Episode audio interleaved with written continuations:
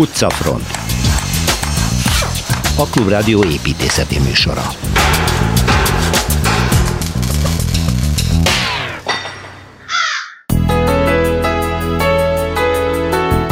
A szultán főépítésze volt a 16. században hatott rá a reneszánsz, ha bár dzsámiai, fürdői háremei, az iszlám remekei, mégis az épületek Michelangelo nyelvén is beszélnek. Mi már Sinan munkásságát szemlézi Szilveszter Ádám. Hol volt az első éjjel-nappali közért? Ma mi van a helyén, és mi volt az épület eredetileg? A válaszokkal Kelecsényi Kristóf érkezik. Az evangélikus templomok építőmestere volt, de ő tervezte a híres postapalotát, vagy éppen a József Attila gimnázium épületét, hogy csak két ismert házat mondjak. Ő Sándi Gyula, akinek életművéről Torma Tamás beszél. A Bécsi Szecesszió hazai mestere a másik építész, akiről még említést teszünk, Ulman Gyula munkásságát ismerteti Kozár Alexandra. Újabb, látványos szakaszához érkezett a Lánchíd felújítása. Puskára Anetta, a kivitelező cég kommunikációs vezető mondja majd el a részleteket.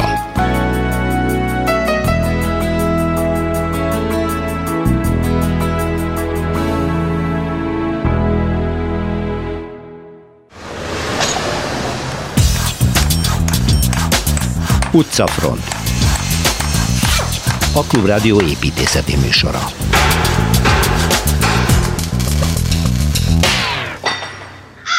Maradunk Anatóliában. Szilveszter Ádám, Ibridias építész egyetemi tanárral, szabad művészetek doktorával. Szerbusz Ádám. Szerbusz. De ez most egy különleges kaland lesz, mert nem egy tájról lesz nem. szó, nem egy városról, hanem egy kimagasló személyiségről.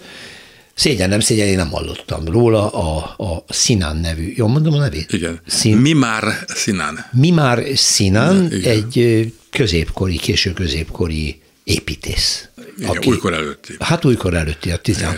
Igen. század. század Közepén virágzik, egyébként majdnem száz évet élt. 99 igen. Ki ez az ember, és mit csinál? Hát ez az ember, ez az az emberiség kultúrának egy kiemelkedő személyisége. Olyannyira, hogy holdkrátert is neveztek el róla. No.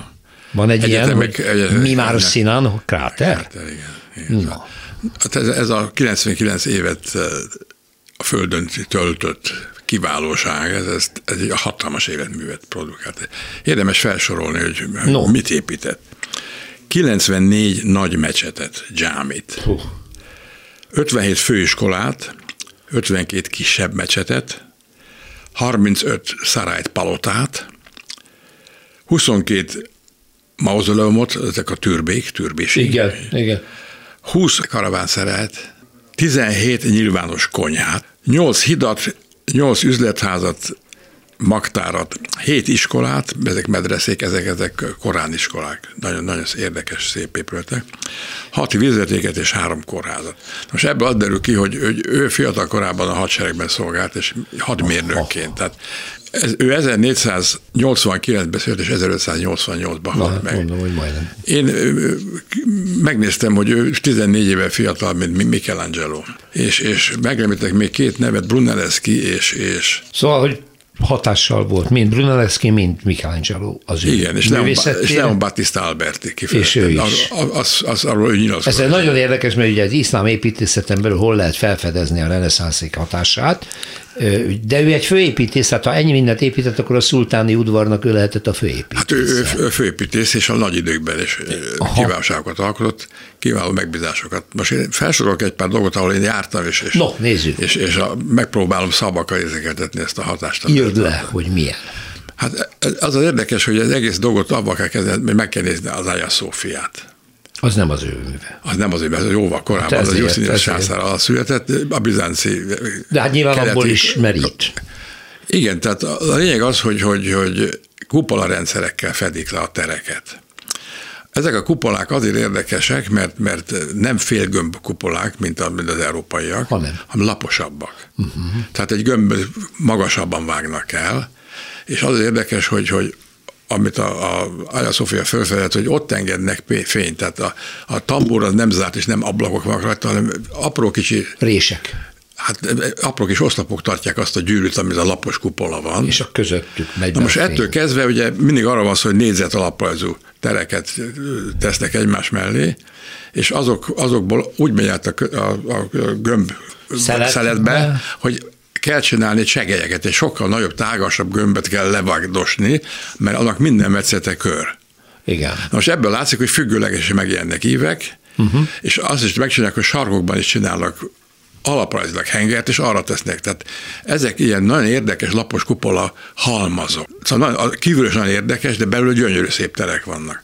Ami, ami ebben a legmegkapóbb, hogy, hogy, hogy ezeknek a nagyméretű felületeknek, szép formáknak a díszítése. Hát igen. Tehát úgy, úgy kvantálnak, úgy adnak díszítő híreket oda, ahova kell, és olyan minőségben, és olyan, olyan dizájnnal, és olyan felületképzéssel, és gyönyörű kézi munkával. És ez nagyon sokféle faragás, mozaik, festés. Igen, igen, igen. És mind nagyon aprólékos, mint hát ugye maga az arab művészet is rettenetesen aprólékos, de az, hogy ezt ilyen minőségben tudták kivitelezni, hogy, hogy, hogy az ember nézi, hogy hogy csiszolták össze például ezeket a kis apró darabokat. Hát általában az, az, az iszlám kézművesség az hírhet. Tehát az ember, beszéltünk másokat, még az Alhambráról. Igen. Granadában, hogy ott mi minden van. Az, az, ott főképp alabástrom, gipszből, meg, meg puha mészkőből faragnak. Uh-huh.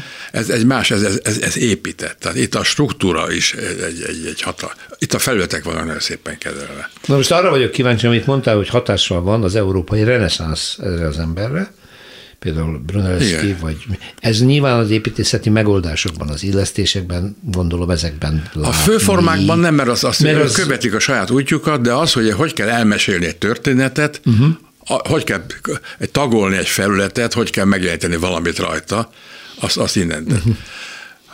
Michelangelo-val nem találkozhatott, bár ő járt ugye másik Bajazid, Bajazid szultán meghívására tervez a de akkor ő még fiatal ember volt. De hogy figyel, figyelte, az egész biztos. De, de akkor most... itt most megidézlek újra, mert te árultad el, hogy a Sixtusi kápolna freskóján, ugye? Igen. Egy turbános nő van, és ennek az utazásnak az emléke valószínűleg igen, valószínűsíthető. Hát itt egy, egy, egy meg, megemlítem a könyv címét, azt, azt el kell olvasni. No. Matthias Enár, az író, 50 éves, most Barcelona 15 éve, egy francia író, és írt egy könyvet, Mesélj nekik csatákról, királyokról és elefántokról. Ez a könyv címe? Ez a könyv címe. Hát csak ez magyarul nincs meg, gondolom. Dehogy nem. Megvan. Megvan, hogy Bocsánat. Meg kell venni. Na, jó. Na, akkor pár házat említenék. Hát a, a, az egyik kedvencem, mert, mert emberi léptékű, szóval nem olyan hatalmas, nem a lenyűgöző, de, de fantasztikusan szépen kezelt dolog, ez a, ez a Shehzade dzsámi. Shehzade az a herceg. Meghalt a fia Szulajmánnak, Mehmed, és, és ezt, ezt fiatalon, 30 évesen, és akkor a, nagy csapás emlékére ő rögtön felkérte a nagyépítész, hogy csinálni egy, egy dzsámit, és a dzsámi az is érdekes, mert, mert egyben egy temetkezési hely, ott temették el a fiút, ott nevezték el aztán Hürremet a, a, a feleséget, feleséget, tehát igen. a Szulejmán feleségét, és itt, itt sok ilyen türbesi van. Uh-huh. Tür, nagyon szépek. Tehát, és amellett pedig sírok is vannak, nem csak, nem csak a mauzolomok, kicsi-kicsi hengeres épületek, és ez egy, ez egy kertbe állnak ezek, ahol érdemes mászkálni, mert minden homozat darab gyönyörű. Tehát a, maga a dzsámi, ahogy fordul a sarkon, ott egy, egy, egy faragott felülete, hogy jelenik meg egy nyílás, és ezek, ezek mert ezek az álló kövek és ezek a furcsa épületek között lehet barand, bandukolni, és szép a növényzet. Ez egy nagyon szép épület, egészen kiváló. Nem, nem messze van tőle a nagy, a legnagyobb mecset, ugye, legalábbis Isztambulban, ez a, ez a Szulajmán mecset, ami egy rém egyszerű alaprajz tulajdonképpen. Mindkét dzsáminek van egy előtere, ahol, ahol, ahol az imámnak szabadtéri fellépése is lehetne tömeget tudnak uh-huh, fogadni. Uh-huh. Egy nagyon szép kapuzaton érkezik az emberbe, és onnan szembe kapja ezt a nagyon szép homokot, az fölmérhető, olyan távolsága van az, a, az ambitus, ahol több nyílás van ívesen, és fölött ezek a, ezek a gömböcskék, lapos, lapos gömböcskék, tehát nem, nem, nem dundik, hanem nagyon szépen íveltek, és mindig, mindig megmegyek ezek a finom kicsi nyílások, amivel elemelik a maga a hengerről. Ez nagyon szép. Az is érdekes, hogy itt, itt ez, ez, a, ez a központi kompozíció egy nagy kertben van, és a kert mellé épületek épülnek, mert itt rengeteg dolog történt. Tehát itt, itt van, van személyzeti szállás, konyha, konyha. mosoda, Igen. és minden. Na most, ha az ember kimegy, akkor a, a, a mellette futó hosszú utca észak felé megy, ott van egy érdekes dolog, az pedig Mimar Színanak a türbesie. Ott van eltemetve. Isztambulban. Isztambulban, és ő tervezte ezt a kis mauzoleumot. Magának. Minden, Vagy nem biztos, valakinek, igen. de ott van De, de nagyon szép, mert, mert mellette a falakra föl van téve nagyon jó technikával tervrajzok. Utána, utána pedig hát a, a Rüstem pasának a zsámját említeném, az, az ő veje volt, és nagyvezír volt, tehát a lányának a, a férje, és ez az érdekes, mert a Galata híd környéki nagy piasztér mellett van egy, egy, egy fedett, hatalmas nagy kiterjedésű fűszer, görög fűszer bazár, onnan lépcsőn lehet fölmenni egy, egy, egy pódiumra, mely pódiumon áll egy, ez a kicsi tűrbe, uh-huh. aminek van egy négyzetes központi kupolatere, gyönyörű, és előtte pedig van egy, egy ennél szélesebb, magát ezt a nézet oldalt három része osztó, de oldalt még egy-egy, tehát öt kapuzattal van egy ilyen íves tornác képítve fedetten, és mellette még egy féltető. Tehát fokozatosan lehet bemenni ebbe a gyönyörű térbe, és körbe lehet járni, és onnan ki lehet nézni, és lehet látni fönn a hegyen a Szulajmán mecsetet, gyönyörű. Annyit kell tudni még, hogy Edirnében van a legnagyobb mecset, amit épített. Edirne, az, az ugye az európai részen van egy kicsit Törökország szakasz. Az a legnagyobb mecset. Ez a Drinápolynak nevezzük, és, és utána Szófiában is van egy szép mecset. Igen, Bulgáriában is van neki. Mi már Színán építészről. Szilveszter Ádám számolt be, köszönöm szépen. Budapesti séta. Apró kis időutazásba kezdünk, Kelecsényi Kristóf építészettörténésszel. Szervusz Kristóf!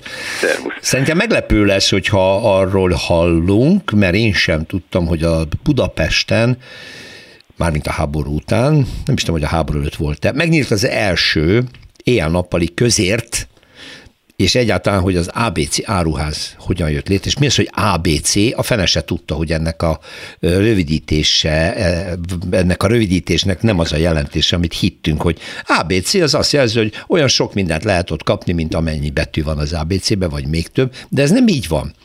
Melyik volt ez a híres épület? Én emlékszem rá, ahol az éjjel-nappali közért működött, tehát ez egy országos, ország, országos szenzáció volt. Így van, így van. Hát a Blahalúza téren uh-huh. járunk, ugye uh-huh. ez az Erzsébet körút 1-3-ról beszélünk, ez a keleti pályaudvar felé fordulunk, ez akkor az. ugye a balra eső nagy kupolás épület.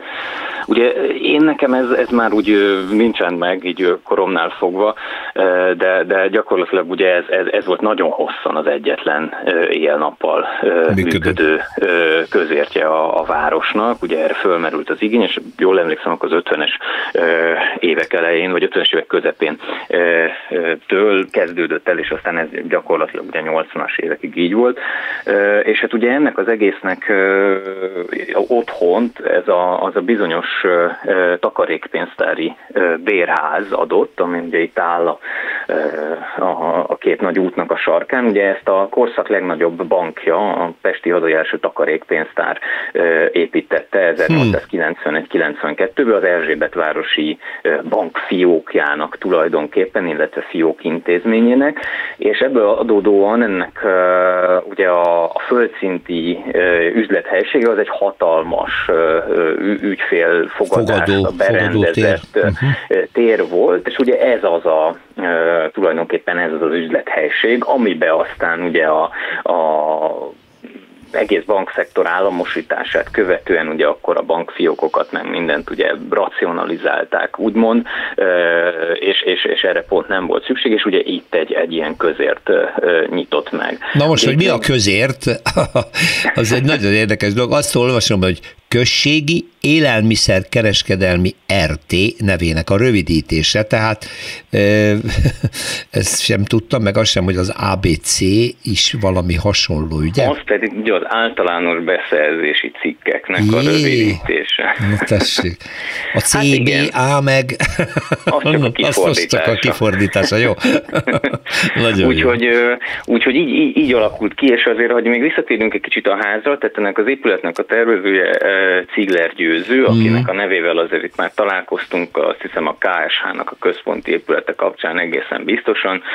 Ő is a, a műegyetem egyik nagy tanára volt, és hát nemrégiben jelent meg az életéről monográfia, és egy, egy hatalmas életművel rendelkező alkotó, akitőbbnek többek között például ugye a Hold utcai vásárcsarnokot is köszönhetjük.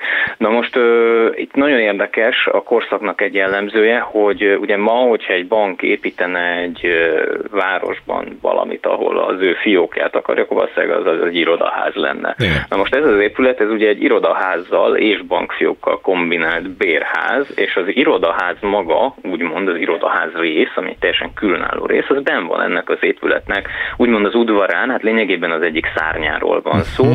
a belső szárnyáról, ami közlekedésileg és mindenféle szempontból egy külön, külön entitás volt uh-huh. ebben az épületben, tehát ha besétáltak az udvarra az alkalmazottak, vagy akiknek mondjuk már olyan, olyan ügyfél volt, akit ott fogadtak, akkor ugye ebben az épület részben fogadták. Az utcára eső szárnyak, azok viszont ugye jól kiadható bérlakásokat, bérleményeket tartalmaztak, és még az is egy érdekessége a háznak, hogy nem egy gangos bérház, a Pesten megszokotthoz képest, az udvar négy oldala közül csak az egyik előtt van folyosó, a többinél gyakorlatilag külön lépcsőházakból érhetőek el a lakások. Tehát, uh-huh. tehát í- í- így működik a ház, és hát ugye az egésznek a képével ezzel a hatalmas, mondjuk úgy hagymát formázó, felfordított hagymát formázó kupolával, illetve hát a sarok homlokzatnak, amiről pár dísz azért már hiányzik, így a század folyamán ezek sajnos eltűntek, 45-ben és 56-ban is sérült a ház, de hogy, de hogy tulajdonképpen ez ennek az egésznek ad egy rangot. És hát ugye itt az aljában pedig akkor itt van ez az éjjel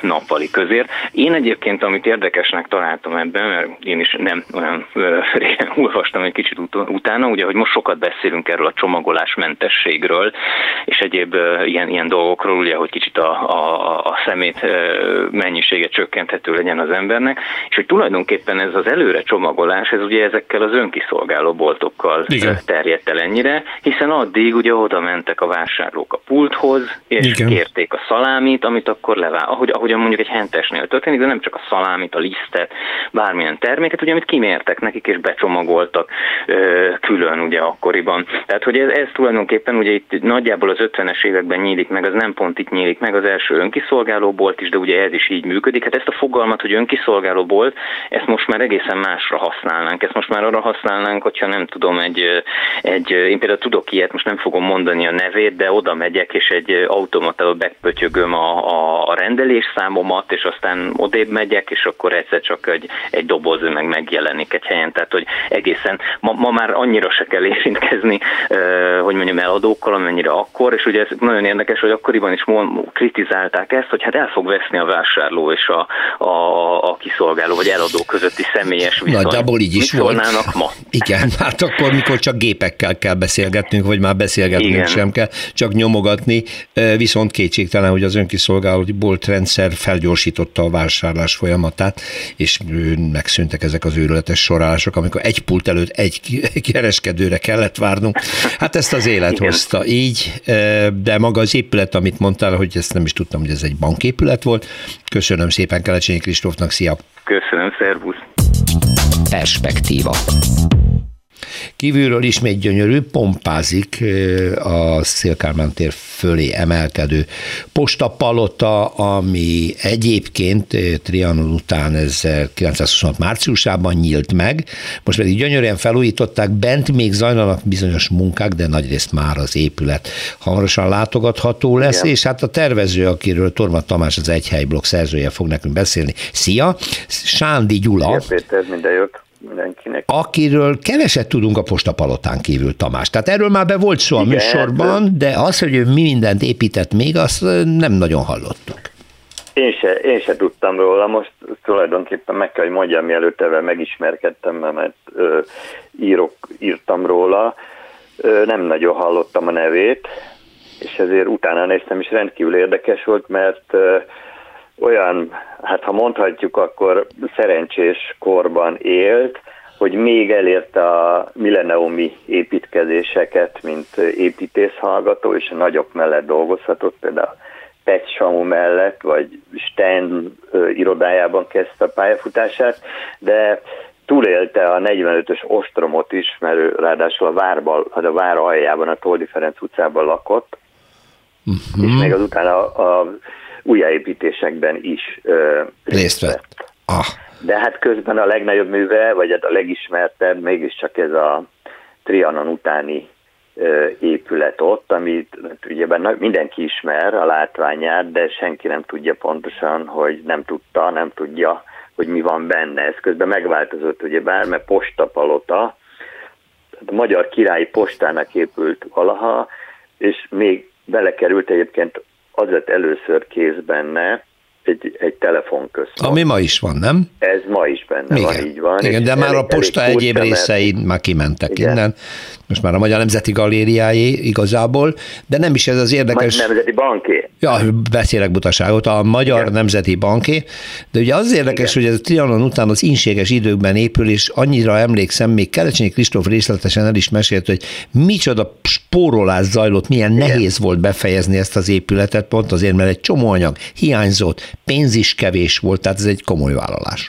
Talán részben emiatt is ő nyert, mert uh, tudom, hogy volt még egy uh, rivális terv, de azt végül is el kellett vetni, mert kőburkolatot oh, alkalmazott volna, nagyon és drága. sokkal drágább. Igen. No. Uh, ön rajta viszont nagyon sokat segített az, hogy ő később tehát több évtizeden keresztül tanított, meg tanszékvezető volt az egyetemen, méghozzá a szerkezettan tanította, tehát emiatt az épületben is tudott olyan megoldásokat alkalmazni, Aha. amik tulajdonképpen spóroltak, spóroltak külső is egyébként, és hogyha már postapalota, akkor ő két másik, hát ha talán nem is palota, a Zágrába építettek egyet Fuerkernővel, még jóval korábban, tehát azt hiszem, hogy 1900 után pár évvel, az valóban egy óriási nagy palota volt, nem tudom, hogy megvan-e még, de ami viszont biztosan megvan, az az újpesti posta, ami furcsa módon ugyebár addig-addig kellett tervezni, áttervezni, hogy jóval korábban tervezte meg, mint a Krisztina körúti, tehát mint a Budait, de végül is mégiscsak a, azt mondtam, a harmadik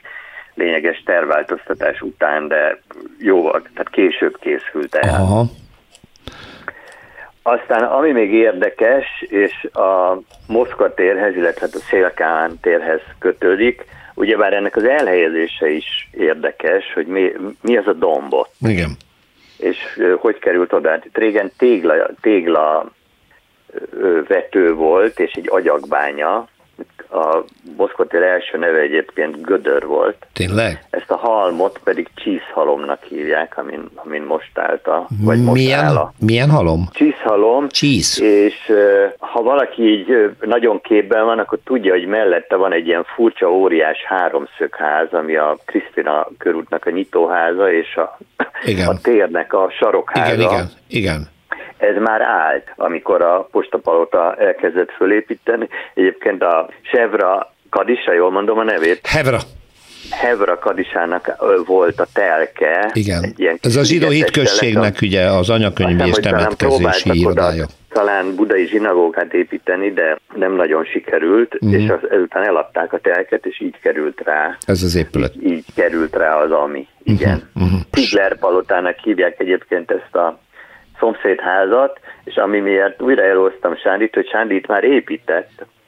Mert hogyha visszaugrunk a Gödörhöz, meg az agyakbányához, az agyakbányában ugyebár kiássák, talajvíz feljön, tehát az első funkciója az ott korcsolyázni szoktak volt a budaiak valaha, és emiatt egy idő után ide egy sportegyesület települt, a millenium után hoztak át ide egy favázas pavilont a hm. ligetből, és ez volt a budapesti budai torna egylet, tehát a BBT-nek a pályája, teniszpályák, stb. És itt épített egy klubházat, egy kétszintes klubházat Sándi Gyula. Hát aminek már nyilván nyom, nyoma sincs. Ez még a, szintén a század elején vagyunk, tehát Igen. legalább 20 évvel a postapalota előtt. előtt. Ő protestáns volt, és rengeteg eh, eh, evangélikus templomot eh, tervezett ország, Székesfehérvár, Győr, Budapest környéke, amik most már Budapesthez tartoznak, tehát például uh-huh. Budakeszin, vagy Újpesten. Budafokon, igen, igen. Sándi Gyula, akiről Torma Tamás beszélt, köszönöm szépen, szia! Én is köszönöm. Utcafront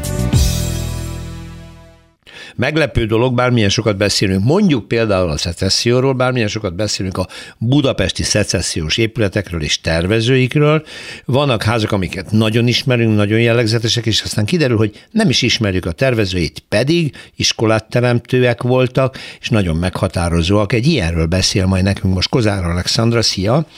Szervusz, mert hogy éppen talán valamikor most volt a közel múltban a 150. születésnapja Ulman Gyulának, aki hát nagyszerű dolgokat, hatalmas palotákat és gyönyörű szecessziós villákat épített Budapesten. Mondj néhányat, amiről rögtön rájövünk, hogy itt van az orrunk előtt, és nem tudjuk, hogy ki csinálta. Hát az Újlipót város tele van, a Szent az István igaz. körút, uh-huh. ott mindjárt a Szent István körút 4 és a Szent István körút 10-12, ezek a Weiss házak, úgyhogy majd beszélünk róla, hogy miért vejszházak. Az egyiket nemrég újították föl, pont a sarkon van, gyönyörű almazölddel díszített homlokzatot kapott.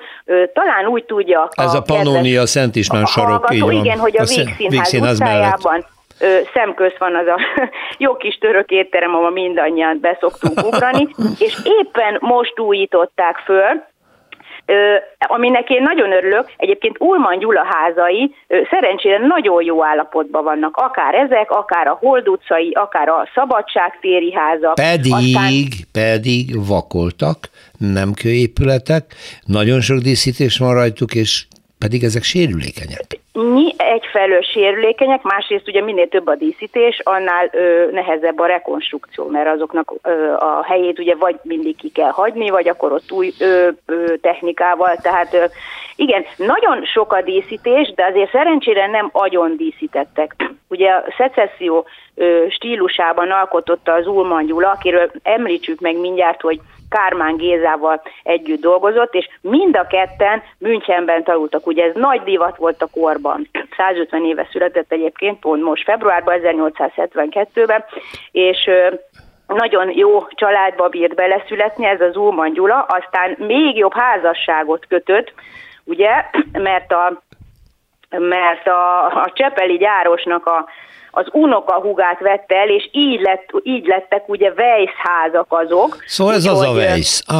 Uh-huh. Hát ah, persze, persze, a Weiss Manfrednak az unokahugát, a Csepeli acélgyáros unokahugát vette el, és már korábban is nagyon jó kapcsolatai voltak, de hát onnantól kezdve aztán dőltek a megrendelések. Uh-huh. Nem Na véletlen. most a párosukról azt kell tudni, hogy... Mármint az Ulman Kármán párosról? Igen, az Ul, Ulman Gyula Kármán Géza párosról, hogy a, ezek a gyönyörű homlokzatok, amiket itt dicsérgetünk, és amikre felkapjuk a fejünket, ezeket azért a Kármán csinálta, mert az Ulman Gyula inkább statikus volt, meg inkább az üzleti részt tette hozzá, ami nagyon-nagyon fontos, és a műszaki részt, mert hát ő választotta ki mindig, nagyon jó érzékel a telkeket. Nagyon gyakran saroktelekről beszélünk, és ugye egy telek, a fekvése már mindent meghatároz, mert akkor a homlokzatot már lehet pont a sarokra. Ez az imént említett ház is, ott a Szent István körúton, ugye pont úgy levágja, lecsapja a sarkot, tehát nem 90%-ban megy, és ettől tud olyan fok. gyönyörű lenni. Igen. Megnövekszik a felülete. Na most hát tényleg De te, tegyük hozzá, mert azért szecessziónak többféle árnyalata van, hogy uh, Ulmanék Kármánnal a, a Bécsi.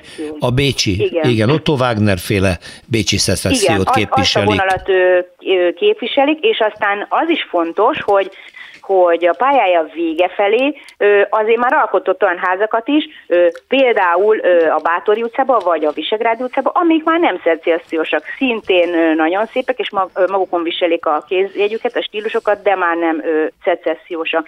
Na most nézzük, ugye 1896-ban voltak a milleniumi ünnepségek és a kiállítás, és ott mutatkoztak be ott mutatkozott be ez az Ulman, mindenféle pavilonokat, meg éttermeket épített, de ettől függetlenül az első alkotásuk az a mai Úzsoki kórháza, Róna utca Úzsoki sarkán. Á, tehát az, az, a, az U alakú ö, régebbi alakú, szárny, igen, igen, mm, az tehát az övé. Mm. És akkor az a Pesti Izraelita nő egyet nő egy le, leány árva háza volt. Tehát ez volt az első, első alkotásuk, és hát ugye a Ferenciek terén ugye volt a királybazár, ami három épületet jelentett, egymás mellett, ami olyan jó referencia volt, hogy aztán a Hold utca 6-ra kaptak egy áruház és bérházra ö, szintén egy megrendelést. És akkor innentől kezdve tulajdonképpen már ö, rendre másra jöttek a megrendeléseik, úgyhogy azt lehet mondani, hogy a, a század forduló és a század előnek a legfoglalkoztatottabb két ö, építéssel külön irodájuk volt, tényleg nagyon, nagyon jól menedzselték magukat, és hát ugye na nézzük például ez az imént említett ház, ugye a gyönyörű kovácsolt vas erkélyek vannak a Szent István Koriti házakon is, ami ugye a szecessziós növényi ornamentikának a, az egyik leg, legképezése. Egyébként nagyon tetszik nekem az a féle szecesszió, amit, amit ők képviselnek, mert azért persze díszített, de, de azért mégis letisztult. Nem burjánzó a díszítésük, igen, nem burjánzó, mert azért van a szecessziónak és hát a Bécsinek is egy olyan ág, ahol az hihetetlen indák fonódnak nő alakok köré, virágszirmok, madarak, stb. Itt azért decensebb a homlokzati Decensebb, persze, itt is vannak virágszirmok, meg állatok és madarak, de alapvetően én azt látom, hogy van egy homlokzat, ami úgy elviszi az egészet amire, vagy ami köré épül az egész. Általában négy-öt emeletes házakról beszélünk, ja, és tegyük hozzá, hogy, hogy a Fidesz székházat is ők építették, az alacsonyabb, az két nagy szint, plusz a tetőtér, ott a Lendvai utca. A Lendvai utca, hm, tehát az, az is Ulman Kármán. Na. Az is Ulman Kármán, igen, azt is megrendelése. Aztán az Apácai Csere János utcában ugye mindenki által ismert Mahar székház. Például, vagy a Hermész udvar, ami, ami ma a fugának. Ahol a fuga működik a földszinten. Ahol nemrég ugye az a sajnálatos haláleset történt. Nagy Bálint, Bálint, igen. Igen, igen. Tehát tulajdonképpen no. Budapesten nem tudunk olyan belvárosi részben sétálni, ahol ne lennének tele a Zulman Gyula és a Kármán Gézának. Az Így van, ezért is kezdtem úgy, hogy nagyon ismert épületek, és nem, nem eléggé ismert alkotóikról fogsz beszélni. Köszönöm szépen Kozár Alexandrának, majd jövő héten újra találkozunk. Szia! Szervusz, viszont hallásra! Magas lesen azt határoztam el annak idején, hogy három hónaponként körülbelül beszámolunk az egyik legizgalmasabb felújítási beruházásról, a Lánchídról, amit a Híd ZRT végez, és a cég kommunikációs vezetője Puskára lett november vége felé volt itt a stúdióban, most ismét meghívtuk, jó napot kívánok. Hát, hogy hol tart az ügy?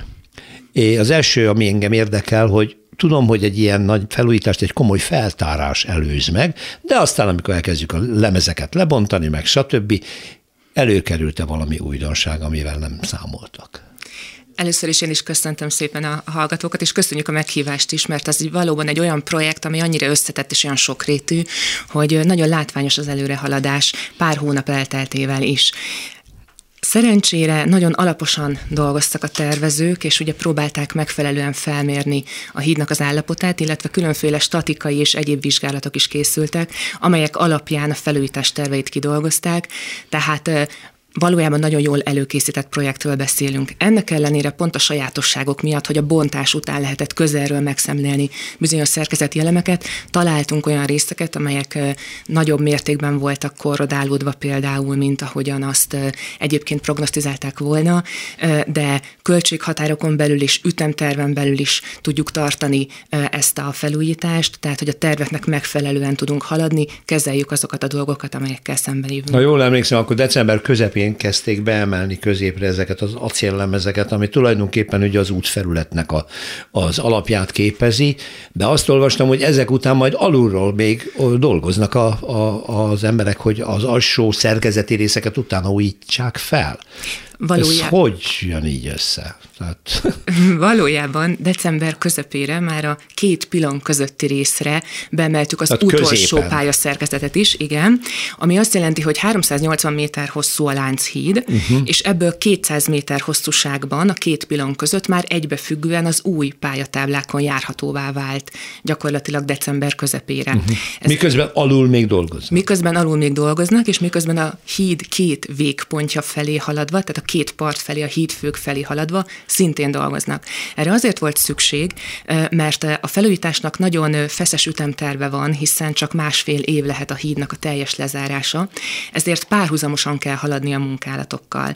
Most, hogyha így lekerülnek ezek a pályatáblák, amelyek később majd az utat jelentik tulajdonképpen, hiszen szigetelés aszfalt réteg jön rájuk, és az már, az már az a felület, amin az autók közlekedni fognak, akkor alatta attól még tudnak tovább dolgozni a kollégák, és párhuzamosan tudunk haladni, hiszen nem lehetett azt megvárni, hogy befejezzék teljes értékűen a javításokat, és utána kerüljenek uh-huh. csak az mhm. új elemek a hídra, hanem az elsődleges, legfontosabb javításokat elvégezték, felkészítették a bentmaradó szerkezeti elemeket arra, hogy tudják fogadni ezeket a sokkal modernebb és könnyebb, újabb acélpályatáblákat, alatta viszont igen Hogy ezek könnyebbek, mint a régi volt? A könnyebbek. második világháború utáni felújításnál. Könnyebbek, mint a régi volt, hiszen nem vasbeton útpálya érkezik, Aha. ami ugye eddig volt, és hanem acéllemez hanem acél... arra jön a szigetelés, és arra majd az útburkolat. Így van, és ez azért nagyon fontos dolog, hiszen eh, ezek a trapézbordák vannak egy acéllemez aljára hegesztve, ezek meredít, merevítik a hídnak a felszerkezetét, és ez azt jelenti, hogy a hídnak az önsúlya az eh, jelentősen 20-30 százalékkal csökkenni fog, ami viszont jót tesz a bent maradó szerkezeteknek, és csökkenti a terhelést is, ami a láncokra Meg az élettartamot növeli. Így Nyilván. Van, nyilvánvalóan, Kevésbé sokkal modernebb. kisebb terhelés, és a szegecselések és az egyéb illesztések azok tovább bírják a Így dolgot, van. igen. A gyalogos részek, Igen. azok megújulnak, szélesebbek lesznek. Na erre vagyok kíváncsi, hogy ezt hogy csinálják. A gyalogos részek megújulnak, de nem lesznek szélesebbek. Nem. nem. A gyalogos részek korábban ugyanolyan vasbetonból voltak kialakítva, mint az útpálya, amiről ugye láttuk is, hogy mennyire korrodáltak, rozsdásodtak a belső részek, mennyire előregedett.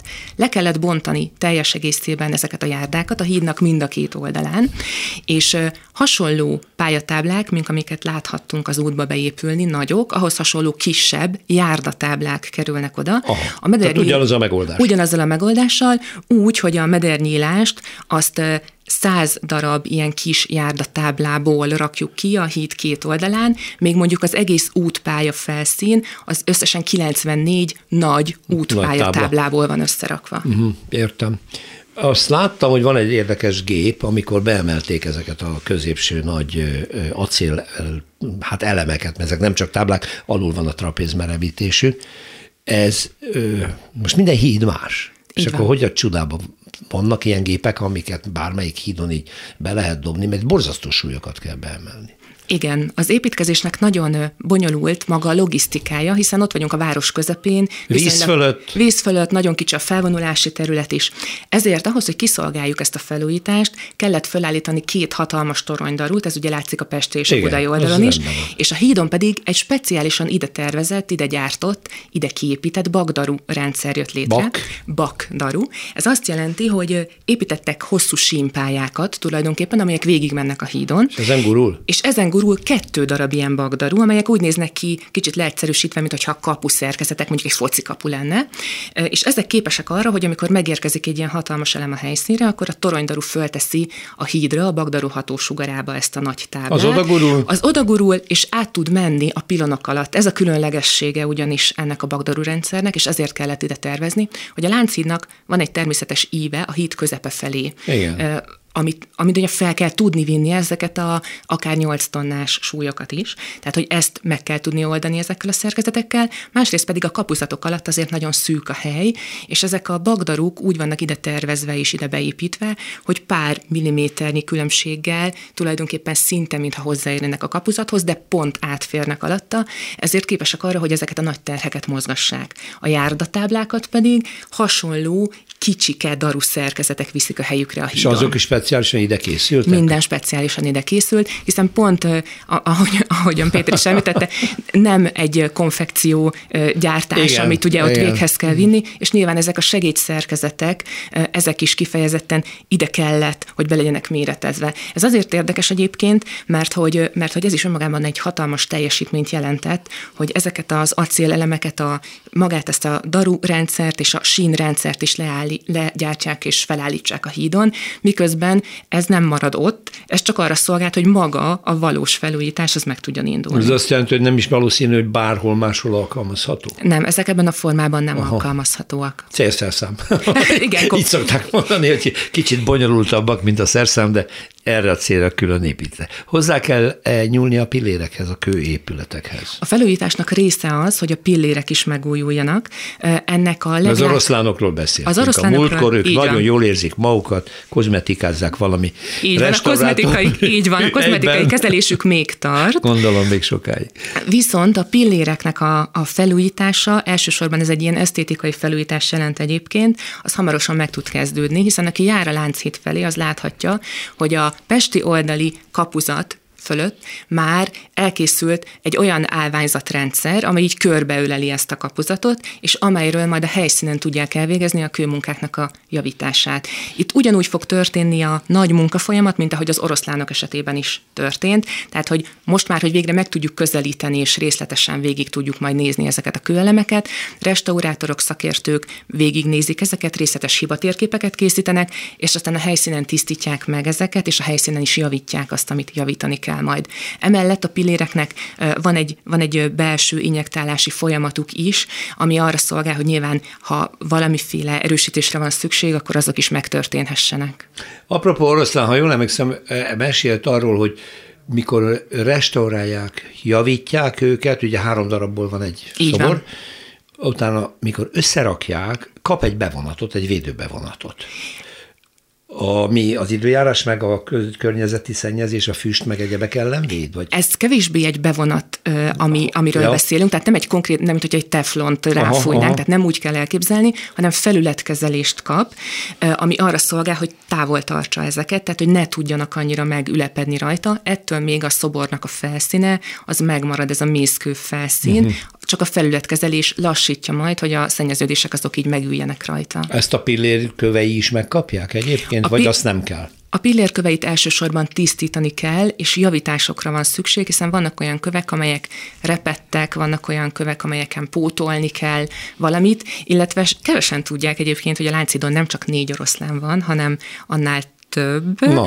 Például, hogyha valaki jól megnézi, akkor ugye a kapuzatokon mindkét oldalon egy-egy oroszlán fej Tényleg. vigyázza azt. Milyen figyelmetlen a város lakó, a kutya Szóval, ha valamiről, akkor az a láncédről azt gondolná, hát már mindent megnézett rajta, tényleg ott van? Ott vannak, ott vannak oroszlán fejek vannak, mind a két kapuzat, mindkét oldalán, az plusz négy oroszlán fej így, így kapásból. Tehát például azokat az oroszlán fejeket is nyilván ki fogják javítani, ezeket viszont nem szedik le valószínűleg, hanem a helyszínen, hanem a helyszínen fogják őket kijavítani. Igen. A fémszerkezetek pótlása az részleges, mert van, amit nem kell cserélni. Így Vannak van. olyan elemek, mondta, amiket meg cserélni kell, azokat meg megint egyedileg kell ide legyártani. Ezek hol történnek? Hol gyártják ezt? Két, a filmszerkezet alatt több mindent érthetünk. Hát hogyha igen. magának a hídnak a, a, a, a híd, a híd szerkezetéről szerkezet, szervesen igen. beszélünk, akkor azokat Csepelen gyártják. Ezek a trapézrendszerek, meg Így van, ezeket a pályatáblákat Csepelen mhm, gyártják uh-huh, uh-huh. kifejezetten, és aztán közúton ilyen különleges szállítmányként érkeznek meg a hídhoz. Vannak egyéb fémszerkezetek is, ezek inkább öntvények, ugye, vagy például mondjuk a hídkorlátnak a szerkezete. Igen azokat is egyedileg kell gyártani, vagy restaurálni, vagy pedig rekonstruáltan korabeli tervek, dokumentumok alapján örökségvédelmi felügyelettel újra gyártani, és ezeket is fel fogjuk majd tenni a hídra. Például mondjuk így, képzel, így készülnek a kandeláberek is, amelyeket Mohácson öntöttek ki. Nagyszerű. Na, vannak rossz emlékeink hídfelújításokán, hogy a Margit híd többszörösébe került a tervezetnél, az nagy tapasztalat lehetett, azt nem maguk csinálták egyébként annak idején, ha jól tudom. Itt mi a helyzet? Megszoktuk, hogy minden beruházás többszörösébe kerül a végére. Hogyan tartják itt ezt? Vagy hogyan alakul? Mennyi plusz költség merült fel? Azt tudom mondani, hogy a felújításnak ezen szakaszáig mind a költségkereten, mind pedig az ütemterven belül Igen. tudunk mozog, mozogni. Ez azért is nagy dolog egyébként, mert hogy azt biztosan a hallgatók is tapasztalhatták, hogy az elmúlt években milyen hatalmas nyersanyag árrobbanás volt, ami mindenre kiterjedt, az acél szerkezetekre is egyébként, de valójában, ha valaki otthon csak festéket szeretne venni a felújításhoz. látjuk, elképesztő. Annak is, illetve nyilvánvalóan a rezsiköltség is megemelkedett, tehát mondjuk a dolgozóknak a juttatása és a többi, ez is mind sokkal többe kerül. Mostanáig ütemterven is költségkereten belül vagyunk. Ezt egyébként pont emiatt kérdeztem, mert egy inflációs robbanásnak vagyunk a tanúi, energiaárak, üzemanyagárak, rezsi, minden megy föl. Ez nem hiszem, hogy be volt tervezve, úgyhogy valószínűleg ebben majd utólag fognak számolni, de ezt hagyjuk, mert ez a könyvelők dolga, meg nem a miénk. Ebben, okay. a pillanatban, ebben a pillanatban rendben vagyunk, mostanáig rendben vagyunk, és ez egy nagyon, ez egy nagyon nagy dolog, és bízom benne, hogy így is fogjuk tudni tartani. Szűken a hídon kívül. Igen. Mi az, amit önök fognak még elvégezni, mert arról már olvastunk, hogy a Clark Adam teret, illetve a Széchenyi teret majd később tudják felújítani, az már egy másik beruházás, sajnos úgy néz ki, hogy az csúszik, úgyhogy lehet, hogy megéljük, hogy kész a híd, lesz hídavatás, csak éppen lezárják a két teret, de hát majd akkor erről külön beszélünk az illetékesekkel. Mi tartozik még ide? A budai aluljáró például, ahol a villamos fordul? Vagy a, megy? A, a, a Lánchídnak a felújítása, tehát ez a projekt, amelyre mi szerződtünk, és amelyre most az érvényes tervek és a szerződés van, az magán a híd szerkezeten túl például magában foglalja a hídfőkben található aluljárókat, ezek ugye gyalogos kerékpáros alagút a budai, és, és gyalogos aluljáró a, a pesti. pesti oldal. A villamos aluljáró pedig abból a szempontból tartozik hozzá, hogy bizonyos kőmunkákat kell elvégezni, de magának a villamos aluljárónak a teljes felújítása, ami azért ennél egy bonyolultabb szerkezeti dolgot jelentene, nem része ennek a felújításnak. Mm az is látványos lesz majd, hogy amikor a hídat ugye visszaadjuk a, a forgalomnak, és a beruházás teljesen elkészül, akkor ugye a Clark Ádám tér az helyre lesz állítva, mert ugye az most egy felvonulási terület, Igen. és átvezették rajta a forgalmat. Másrészt pedig a Pesti oldalon a hídfőkből eddig szerintem fájóan hiányzott az, hogy legyen gyalogos átkelő. Ott ugye a Járda szigetre ugráltak be a gyalogosok szabálytalanul. Ott például lesz szabályos átkelőhely, tehát ez is a beruházásnak a része. Emellett pedig például mondjuk a bástyák, amelyek ott találhatók ugye a hídnak Igen. a környezetében, azoknak a kőmunkáit, azoknak már a kő javításai azok folyamatban is vannak, tehát az is hozzátartozik a beruházáshoz. Viszont a többi rész, ezek a nagyobb projektek maguk a terek, azok nem az más, azt én tudom, igen. Az átadás egyszerre történik, vagy részleges lesz? Az átadás az két nagyobb ütemben történik. Ennek az a magyarázata, hogy magának a hídnak a teljes lezárására, tehát arra, hogy a hídon egyáltalán nem hessen forgalom, mindössze 18 hónap áll rendelkezésre. Június 16-án tavaly történt meg a lezárása, és decemberben fogjuk visszaadni az útpályát a forgalomnak. És akkor a gépjármű forgalom megindul. Így van, viszont a gyalogosok akkor még valószínűleg valószínűleg nem fogják uh-huh. tudni használni a hidat, hiszen folytatódni fognak a munkálatok, még majdnem egy évig egyébként. Azután ez egy nagyon komplex folyamat, és ugye mi is mindent megteszünk azért, hogy, hogy lehetőség szerint ne akadályozzuk a szükségesnél tovább a közlekedést, másrészt pedig ezek komoly szerződéses feltételek, és a fővárosnak a közlekedés szervezésének is szerves része, tehát decemberben visszatérhetnek majd a, a járművek, gyakorlatilag az útpályára visszatérhet a forgalom, és aztán még majd egy évvel később szinte fejeződik be a teljes felújítás. Ebből következik, hogy az most már csak legfeljebb városi legenda, vagy pletyka, hogy a, a Lánchídból akár gyalogos híd lehetett volna, mert most már robosztus módon arra a közlekedési terve, terhelésre ö, méretezik, ahol hát az azt jelenti, hogy nyilván autók fognak közlekedni ez egy fenntartói és üzemeltetői döntés, tehát Igen. ez a híd felújítását ebből a szempontból nem érinti. A szerkezetek azok alkalmasak arra, hogy nyilván a közúti forgalmat továbbra is viseljék, de és hogy a gyalogosok is közlekedjenek. úgy egyszer a város, hogy azt mondja, hogy ez most már csak a gyalogosoké, meg a bicikliseké. Na, ez a szép új jövő. Puskár Anettnek, az AHI ZRT kommunikációs vezetőjének köszönöm, hangos meghívó nem tudom mikor, amikor olyan fázisba érkezik, hogy megint tudunk miről beszélni, talán amikor az oroszlánokat visszaviszik. Várom szeretettel. Köszönöm szépen. Én is köszönöm.